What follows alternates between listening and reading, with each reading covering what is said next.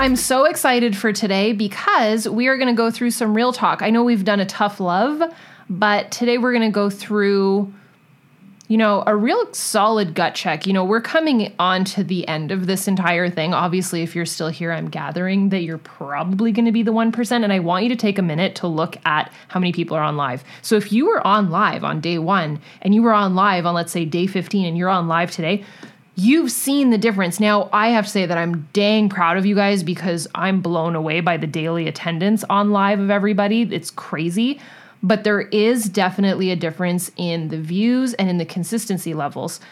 And I get excited about that. Like, I get excited that there is the 1% that sticks with it. So, in the people that I'm talking to today, obviously you're the serious ones. Obviously, you're probably going to be the 1%, and you're the go getter slash intelligent human that is going to make the ish happen. So, how do we one up that? Like, how do you level up to the next situation? Because if you're someone that is consistent, eager to learn, you're my people's. Like, you understand it. So, what I want to do today is make sure, dang sure, that the ish happens. Like, how do you how do you solidify that in stone? So, what you're doing right now, simple question. The actions that you're doing right now, current day, into day, what are we at? 28?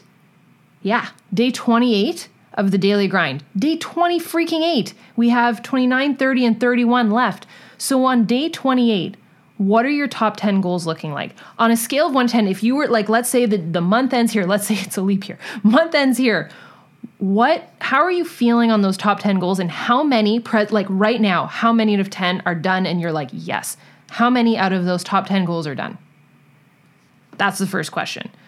And my second question this is the simple question, but super freaking impactful that you can ask yourself often throughout the next month and the month after that and the month after that. And you can do it day to day and week to week also. Are your current actions aligning with the outcome that you want?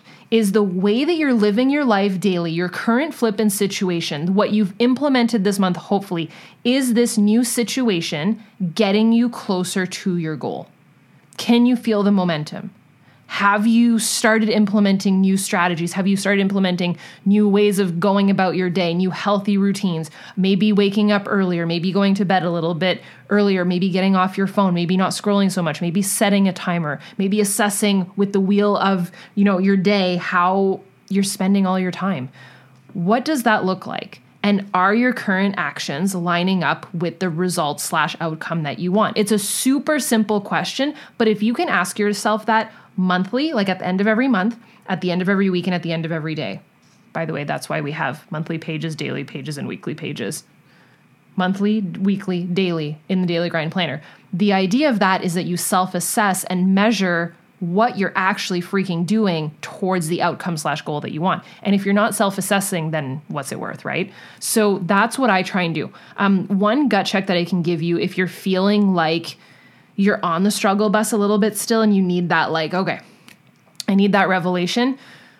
We all have, and I, I think the other day, I might have said this in another video, but, and if I did say it, we all have two things. We actually have three. And I thought about this a little bit. We all have resources, right, that we can use. Some people are just, you know, really well off. They might have had like a business pop off and they can use that money to reinvest into another business and it can flourish from that. Does it mean it's guaranteed to grow? No. Everybody has different situations. But for a lot of us, we don't start off with money. I sure as heck didn't start my business with any money. Um, I, Andre and I had our condo and we were trying to figure things out and we were in a really just sticky situation, but it was good because the stickier and the muddier, the more that you are motivated to make it happen. So, what we did have was time. Everybody has the same 24 hours in a day. So, what I think though happened, and this is the third thing, and this is where I thought about it, because everybody has the same 24 hours in a day, but not everybody has the same work ethic. So, if you can turn on that third one and utilize the heck out of the 24 hours that you do have in a day and hustle that's how you win. So you've got money, which can grow in time. And by the way, we're and Andre and I can talk to you guys about this, but we're such big believers in when you make a little bit of money, stop using it to go out and buy coffee and go to dinner and go party. Put that money back into your business and keep growing. That is like just a, such a simple tip to success. I've done that with so many businesses. I learned that from Andre. It's just a smart business move. Stop spending it and reinvest it into your business. You don't need the extra $30, $100, whatever it might be $30, $100, $500, whatever it is that you're making. Reinvest it always and grow your business. But whether you have the money, the time, and as your business grows, you're gonna have less and less time. But if you've got that work ethic and you know how to measure your time properly, you will slay. So I really think that a couple of the things that Andre and I were really, really strong with with self assessment and getting to that next level and leveling up, even though we clearly were the 1%. We were showing up relentlessly day after day. Even like you get kicked down, you pick yourself back up, like I taught you, bounce back. But how do you get to that next level? So, obviously, time, work ethic, and if you can reinvest the money that you are making, reinvest it. But you know, stop feeling bad for yourself too. If you feel like the woe is me of I don't have any time and I don't have any money, then you better have the work ethic. And that's why I think the third one is so important because a lot of people don't. They struggle with having enough time and they struggle with having enough money.